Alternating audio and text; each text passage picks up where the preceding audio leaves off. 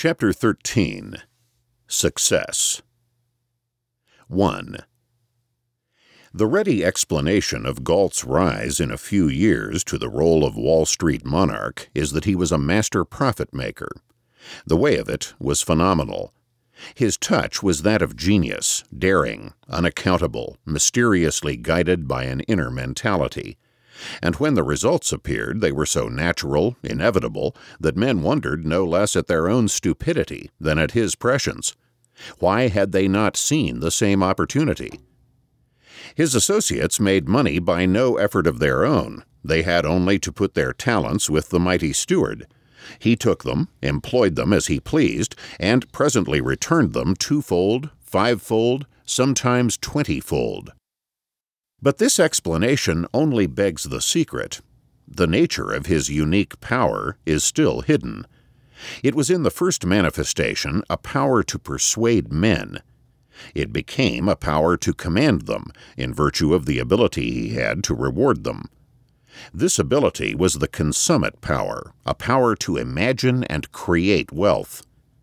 As it grew, and as the respect for it became a superstition among his associates and a terror to all adversaries, he passed into the dictatorial phase of his career. Mordecai's thought, it is only that we shall manage him a little, was rudely shattered. He was unmanageable. He gave Mordecai and Company peremptory orders, and they were obeyed, as they well might be, since Galt's star had lifted the house of Mordecai from third to first rank in the financial world. It had become richer and more powerful than any other house in Wall Street save one, and that one was its ancient enemy. Mordecai's courage had fainting fits, to these heights, he was often unable to follow without a good deal of forcible assistance. Frequently he would come to wrestle prayerfully with Galt, begging him in vain to scale down some particularly audacious plan, whatever it was. One day they had been at this for an hour. Galt was pugnacious and oppressive. They stood up to it. Mordecai, retreating step by step, had come to bay in a corner, gazing upward, the tips of his fingers together. Galt was passing to and fro in front of him, laying down his will, stopping now and then to emphasize the point by shaking his fist under Mordecai's nose. Just then the boy from the reception room came to my desk with the name of Horace Potter. That was awkward. Potter was a tempestuous man, easily moved to high anger, himself an autocrat, unaccustomed to wait upon the pleasure of others. He was personally one of Galt's most powerful supporters, and brought to him besides the whole strength of the puissant oil crowd, which controlled at that time more available wealth than any other group in Wall Street. It was an unusual concession for him to call upon anyone. People always came to him and there he was outside, waiting. He had come to keep a definite appointment. There was no excuse. I tried to tell Galt, but he waved me away fiercely. Don't bother me now, Coxey. Five minutes passed. Of a sudden, Potter bolted in. What is this? he roared. Am I one to cool my heels in your outer office? Galt turned round and stared at him, blankly at first, and then with blazing anger. How did you get in here? he asked. By God, I walked in, said Potter. Then by God, walk out again, said Galt, turning his back. I followed him out, thinking to find some mollifying word to say. He was unapproachable. The reception room was empty but for Potter and the friend he had with him, an important banker who was to have been presented to Galt in a special way. They talked with no heed to me. He's in one of his damned tantrums, said Potter. We'll have to chuck it or try again. The other man got very red. Why do you stand it? he asked. You. I'll tell you why, said Potter. We make more with him than with any other man who ever handled our money. That's a very good reason. I couldn't help it, I said to Galt afterward. All right, he said. He won't do it again. He never did. And so, one by one, they learned to take him as he was, to swallow their pride and submit to his moods, all for the same reason. He had the power to make them rich, richer, richest. A meeting of the board of directors became a perfunctory formality, serving only to verify and approve Galt's acts for purposes of record. On his own responsibility, he committed the company to policies, investments, vast undertakings, and informed the board later. Success was his whole justification. If once that failed him, his authority would collapse instantly. In a rare moment of self inspection, after one of his darling visions had come true, he said, After all, Coxey, it's the Lord makes the tide rise. We don't control it, we only ride it. It was an amazing tide. Never was one like it before. It floated old hulks that had been lying helpless and bankrupt on the sands for years, and when men began to say it was high enough, that it was time to prepare for the ebb, Galt said it was yet beginning. On the day Great Midwestern stock sold at $100 a share, par, he said to Mordecai, That's nothing. It will sell at 200. Buy me 20,000 shares at this price. I believe you, Mr. Galt, said Mordecai in an awestruck whisper. 2. Proceeds of the incessant enormous issues of new securities had been invested first in the reconstruction of the Great Midwestern itself, and then in the shares of other railroads, beginning with the Orient and Pacific.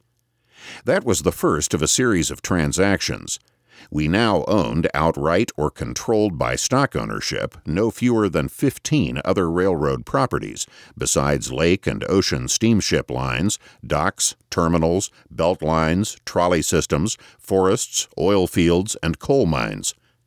The Great Midwestern was the vertebra of an organism, ramifying east, west, north, and south. It reached from the Atlantic to the Pacific, with antennae to Asia and Europe. Its treasury was inexhaustible, fed by so many streams. Not only did our own earnings increase amazingly as all those other properties poured their traffic into us, but the Great Midwestern Treasury received dividends on the shares by which it controlled those traffic bringers. Thus, we garnered twice. There was yet a third source of profit as the Great Midwestern acquired new properties, Galt rebuilt them out of their own earnings, or by use of their own credit, so that their value increased. Thus, they brought us traffic, they paid dividends into our treasury, and at the same time they were so enhanced in physical value by Galt's methods of development that they were soon worth three or four times what they had cost. All this was in each case so obvious once it had happened, and yet so remarkable in the aggregate, that people could scarcely believe it. A writer in one of the financial papers exclaimed, if these figures are true, then the Great Midwestern Railway Company could go out of the railroad business entirely and live richly on the profits that appear from its investments in the securities of other railroads. And the figures were true. 3. Galt's name rose to impersonal eminence. The properties embraced in the great Midwestern organism were referred to as Galt properties. Their securities were Galt bonds or Galt stocks. The acts of the great Midwestern were not its own, they were Galt's. There was a Galt influence which reached beyond his own domain once an important railroad system in which neither he nor the Great Midwestern had any direct interest, was about to reduce its rate of dividend. The directors, on their way to the meeting, said they would vote to reduce it, but they didn't. When the meeting was over, they were asked why they had changed their minds. The explanation was that Galt had sent word to them that he wished them not to do it. He said it would be a shock to public confidence and that he would divert enough traffic to the road to enable it to earn the dividend it had been paying. And presently, Wall Street people were talking of a Galt crowd or a Galt party, meaning all that group of men associated with him in his undertakings. The magazines discovered him. For a long time he would not be interviewed. There was nothing to talk about, he said. Why did they pester him? They wrote articles about him notwithstanding, because he was a new power in the land, and so much of the information they put forth was garbled or immature that he was persuaded at last to submit to a regular interview. The writer assigned to the task was at that time a famous interviewer. He came one evening to the house by appointment and waited in the great drawing room. I was with him giving him some advice when Galt came in, wearing slippers the heels of which slapped the floor at every step. He sat in a large chair, crouched himself, stared for a full minute at the interviewer through large shell spectacles, justifying, I afterward remembered, the interviewer's impression of him as a huge, predatory, not unfriendly spider. Suddenly he spoke, saying, Ain't you ashamed to be in this business? Everybody has something to be ashamed of, said the interviewer. What are you ashamed of? That pleased Galt. He loved a straight hit on the nose, and it turned out to be a very successful interview. What the public knew about him was already enough to dazzle the imagination.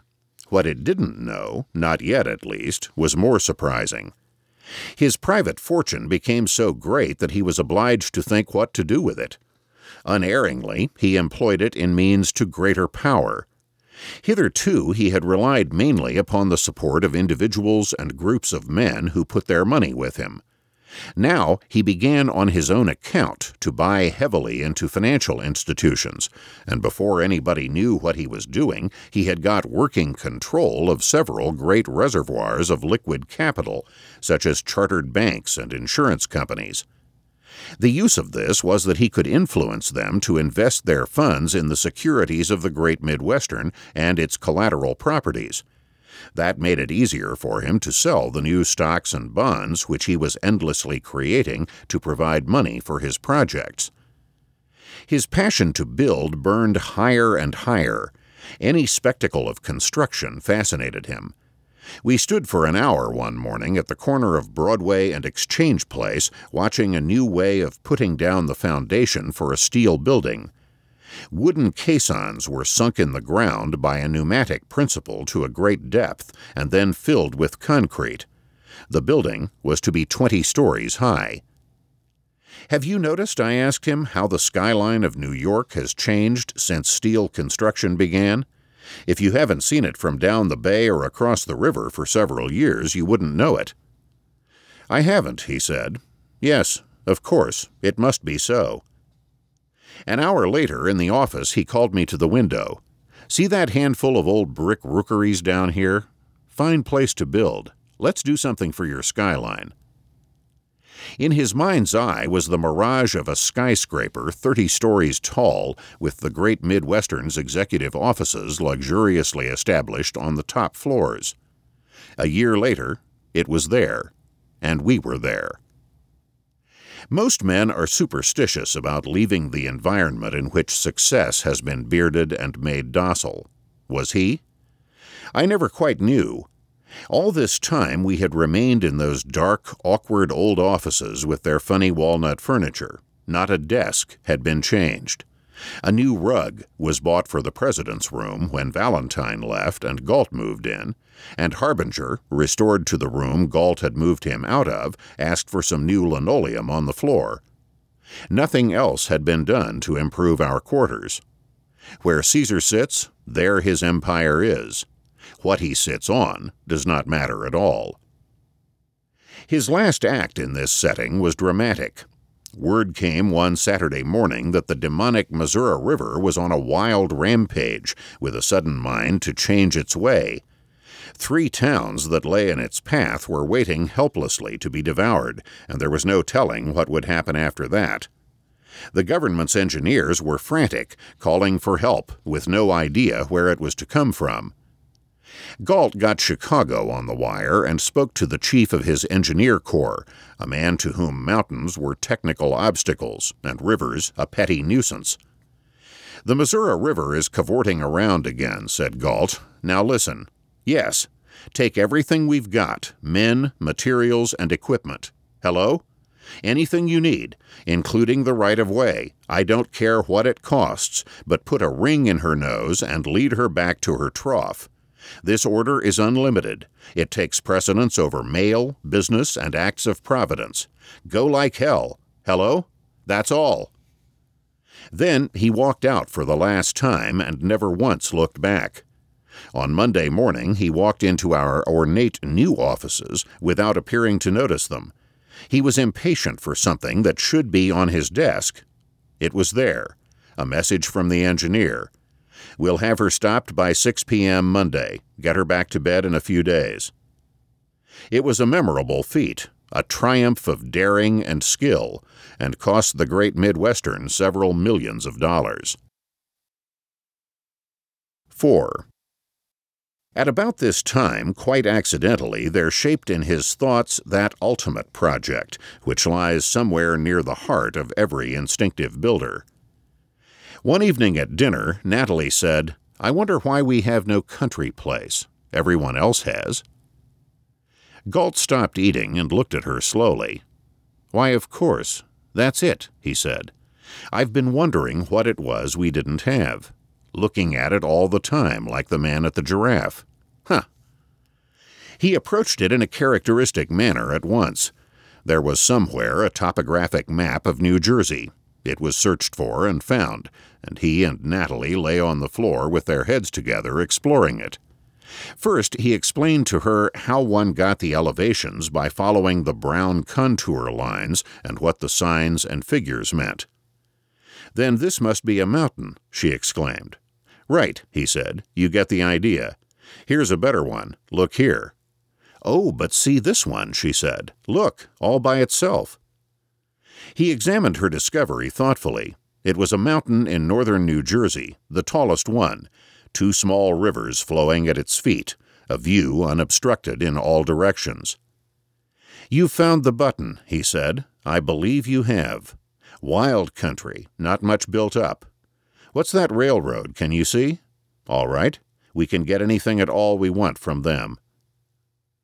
The whole family went the next day on a voyage of verification and discovery.